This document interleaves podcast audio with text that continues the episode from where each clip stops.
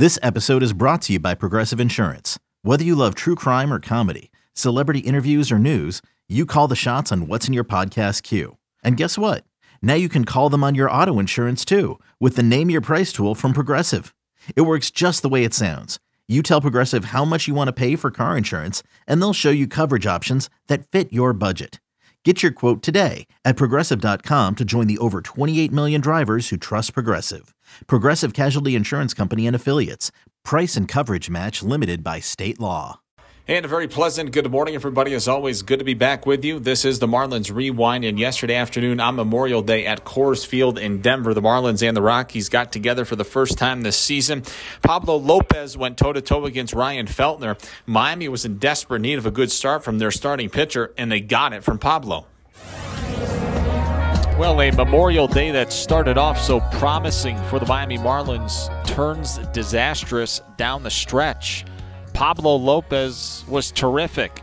We saw the second longest home run ever hit here at Coors Field by Jesus Sanchez, but uh, you just can't win with one run at Coors Field, and that proved to be the case this afternoon. Pablo Lopez versus Ryan Feltner in game one of this three-game weekday tilt between the Marlins and the Rockies, the first meeting between these two ball clubs today. Pablo checked in uh, with four wins and two losses and a two point oh four E R A. Ryan Feltner, no wins and a loss and a five forty earned run average. Feltner was making just his third start of the season, and he had really, really struggled for Colorado until today. Pablo Lopez was making his tenth start, had that fastball, changeup, and cutter. Everything was working this afternoon for the young right-hander. Uh, but unfortunately, when it was all said and done, the Marlins muster all of one run, and uh, they just come up on the wrong end of things here at Coors Field this afternoon. Highlights from this ball game today. We'll pick it up in the top of the second inning. No score. Feltner, nobody on, two outs, facing Jesus Sanchez. two two pitch to Jesus Sanchez is hammered. This thing might hit the third deck into right field. Oh, my goodness gracious, Rod. I have never seen a baseball go that far here at Coors Field. Into the third deck here in Denver. Sanchez, did you? I've been coming here a long time too, Kyle, and I've never seen anything go up there in that silver bullet bar territory. That was a bomb. My goodness. four hundred ninety-six feet off the bat of Jesus Sanchez. It left his bat rod at one hundred fourteen miles an hour. Oh. A near five hundred foot blast off the bat of Jesus Sanchez, his fifth home run of the season. It's one nothing Miami here in the second. And them folks are up there in that silver bullet bar. The last thing they thought they would get was a baseball today, Kyle. And they got one at the Silver Bullet Bar here at Coors Field this afternoon. Unfortunately, those were the only fireworks for the Miami Marlins offensively today. After that, Ryan Feltner shut them down. Uh, Feltner worked seven innings in this ballgame. Pablo Lopez on the other side for Miami worked around a hit in the first, and then he put this thing on cruise control, did not allow another hit until the fifth. He left the man on in the first, the fourth, and the fifth inning. Pablo worked the sixth, worked around a one-out triple by Connor Joe and a two-out walk by Ryan McMahon. The Marlins had a one nothing lead after six and a half innings in this ballgame today. Pablo Lopez, six innings, three hits, no runs, nothing earned, four walks, and five strikeouts. How about Ryan Feltner? Seven innings, four hits. A run was earned. It was the Sanchez home run, one walk and six strikeouts. Feltner worked seven innings. Miami retained a one-run lead, a one nothing lead after six and a half innings of play. Lopez was done after six. We went to the bottom of the seventh inning. Cole Sulser came on for Miami. He walked Brendan Rogers. Sam Hilliard singled. Garrett Hampson dropped down a bunt. Everybody was safe, and they were loaded for the pinch hitter, Yonathan Daza. Pinch hitting for the catcher, Brian Serven, here in the bottom of the seventh. Miami's got to pull the corners in, double play depth up the middle. First pitch, line drive, over the head of Astudillo. It's down the left field line. One run is in to score. Two runs are in to score. Here comes the third run. It's cut off in left field by Miguel Rojas. It's a bases-clearing double by the pinch hitter, Yonathan Daza, and the Rockies lead this ball game three to one in the seventh. And it didn't get much better from there. After the pinch hit three-run double by Daza, Sulser was taken out of the game. Steven Okert came on, and the first man he faced was Charlie Blackmon. A three one lead. Swing at a ground ball, hit hard, underneath the glove of Jazz at second base. Rounding third and scoring is Daza. Blackmon hammers the brakes after he hits first. It's an R B I single for Charlie Blackmon. It's a four one Rockies lead here in the seventh. And just like that, that one nothing lead evaporated in the bottom of the seventh inning.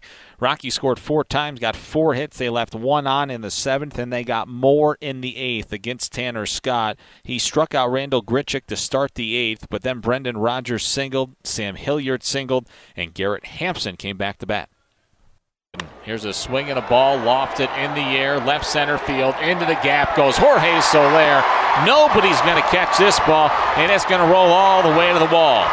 Rogers scores. Hilliard scores all the way from first. Gliding into third is Garrett Hampson with a two-run triple, and the Rockies have a six to one lead. The next man to bat was Yonathan Daza. He lifted a sacrifice fly to right field. That gave the Colorado Rockies a seven to one lead. We went to the ninth. Lucas Gilbreath came on for the Colorado Rockies. Willians Astudillo popped out to first base. Aguilar grounded out to second. And Avi Garcia struck out to end this ball game. One note from this ball game today, Joey Wendle left in the fourth inning after sliding feet first into the bag at second base. He's got a cranky hamstring again. He just missed eleven games. And uh, apparently Wendle injured once again. Maybe we'll get more word on that from the clubhouse coming up in the next couple of minutes. Hopefully we will. If uh, if we do, I'll uh, I'll pass that along to you. But uh, the Rockies beat the Marlins seven to one this afternoon. And if you take a look at the box score, uh, it was all the bottom of the order for the Rockies that did the damage. six, seven, eight, and nine combined for five, six, six hits. And uh, every single one of these seven runs for the Rockies here today. Uh, one run, five hits, and no errors for the Marlins. Five left on base. They were oh for eight with runners in scoring position. The Rockies, seven runs, ten hits, and an error. Six men left on base. They were four for seven with runners in scoring position today. That's your ball game, folks. Uh, we started at two thirteen, ended at five oh nine locally, Mountain Time out here in Colorado. Total game time, two hours and fifty-six minutes in front of a strong forty thousand two hundred seventy-five at Coors Field here in Denver, Colorado. Feltner beats Sulser. It was a uh, a disappointing day for the Marlins, who seemingly, it doesn't matter what they do, uh, they seemingly cannot find any offense. And uh, it's becoming a bit of an issue. Miami falls to a season low, eight games under five hundred at nineteen and twenty-seven. The Rockies back to within four of five hundred at twenty-two and twenty-six. The Marlins tonight struck out eight. That means two hundred dollars have been donated to AutoNation's Drive Pink initiative to fight against cancer. For every strikeout this season, twenty-five dollars will be donated to the Drive Pink initiative. Well, they got a great start from Pablo. Unfortunately, it was a bad day for the Marlins. Uh, offensively, they couldn't do anything. They got the big homer from Sanchez, but then the bullpen coughs it up late. Before we hear from Donnie, we'll take a quick commercial break. Back with you on Marlins Rewind this morning. Let's hear from the skipper, Don Mattingly, after the Marlins' seven to one loss to the Rockies yesterday. Sulser there in the seventh. Obviously, he's been really good for you guys this season. Uh, but what do you think got him into trouble today? Uh, not sure. I'd rather start with Pablo, though. Uh, thought Pablo was really good today. Uh, got us to a good spot. Um, and really, if if we can limit pitches in the last inning, he's probably going back out. Um, but he did a great job of kind of getting through that. But Sulser, you know, it starts with the walk. We always talk, we talk about it here. You, you don't want to give free passes here. Um, we walk the first guy, and then we get behind an account where you got to throw strikes uh, and just kind of set that inning up for, you know, tough spots for us. Any further update on Wendle and what's kind of the level of concern, especially with Andy dealing with some back issues? Yeah, Joey, that's not good. Anytime you see a guy walk off the field and he, he doesn't like call you out, it's nobody has to, you know, that's not a good spot. It seems like the same leg. I don't, you know, know the severity, um, but obviously it's not good when, you know, you do the same leg you just got done, you know, coming off the rehab with. Uh, Sanchez with that big home run, I mean, that was one, I think the second furthest here at Coors Field. Uh, what can, I guess, a hit like that do for a guy who's been something little like him? Oh, it went a long way. Yeah, anytime you hit a ball that far, it's a pretty good feeling. Um, So hopefully it's it spurs him forward a little bit um, and, and gets him on track. And Donnie, are you guys ready to announce tomorrow's starter yet? Uh, our starter, we know it's going to be at this point, but we haven't made the corresponding move, so I'd probably wait till I talk to that guy before I would talk about it publicly. What did you uh, think of the way Ryan Feltner um, was pitching, holding you guys down other than Sanchez's hit? No, good. Um, You know, watching him on, it's hard to, when you watch a guy on on, on video or digitally or whatever, uh, you can tell he's got good stuff. And, and, and a guy that, if he's in the zone and getting his mix in uh, and staying in good counts, he's going to be a, you know, a tough guy to handle. It's, he's like so many of the young guys today. I mean, like, you don't walk out there without getting good stuff. It don't matter if you've seen the guy or not seen him, young or old. I mean, it's like everybody's got good stuff. And um, when they get, they use their mix and are able to get ahead in counts, it's, it, they make it look easy.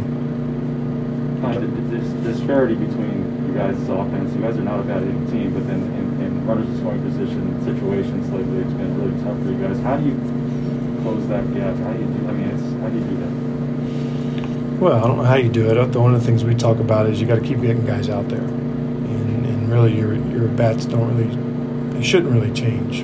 Right, you, you're still same situation. It's just whatever the situation is, uh, and whoever you got out on the mound, it's, it's having an understanding of what he's doing and what you want to do with him. Right, it, it, honest, quite quite honestly, it doesn't change. Uh, it shouldn't change. And, but I think the biggest thing you fight is, you know, you put pressure on yourself. And if our team's not scoring, and when we're not scoring, then you put pressure on yourself. I want to get, I want to get this done, and that's probably not the best way to go about it. Talked about the pitch mix from Lopez earlier today. Is that what you saw from him again? Pretty much. He was he was pretty clean all day. You could tell he tried to get the ball to certain parts of the plate. Um, uh, with his changeup, he didn't want to leave it up. You could tell he's trying to get that down. Um, his cutter, which is kind of turning into a slider at times when it's down, uh, was good. Thought he located good. He started to get, you know, just the last couple innings, it looks like he got a little bit out of sync. But he, he makes enough pitches to hang in there. Um, his pitch count was in a pretty good spot. Like I said, if, if he can get through that last one easy, uh, then we got a good chance to send him back out there. Did you think Cron's uh, foul ball was going to turn into a homer under you? Or?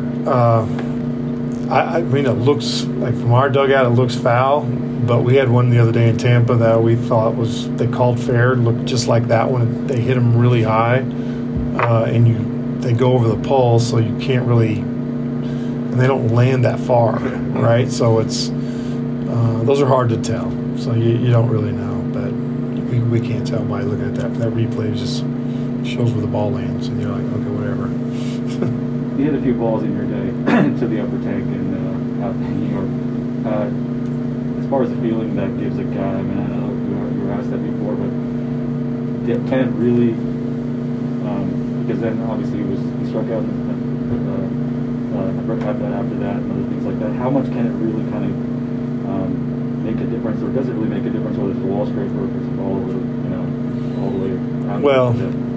I think, I mean, it's a great feeling no matter what. If, if you don't have, if you get to run around the bases, honestly, if it's a wall scraper, it's fine too. But when you hit a ball that far, it's like, holy, you know what? I mean, it's just monumental. So you you don't get that feeling, you know, couple times in your lifetime. Like, he hit a ball like that in Atlanta a couple of years ago, uh, more into right center, but it was like you just you hit some more of those, but not very many like that. So it's just a it's just catching a ball clean, and like, I'd love to see the picture from wherever that landed to back to home plate. It'll probably look like it's like two blocks away. So those kind of balls you just don't see very often. All right, so that was Donnie after the Marlins lost to the Rockies yesterday. Game two of this series comes your way at eight forty tonight. It is to be to announce as to who the starting pitcher will be for the Marlins, but German Marquez goes for the Rockies. eight forty start, eight ten first pitch with Marlins on deck. And as always, we hope you find some time to join us on the Marlins Radio Network, driven by AutoNation.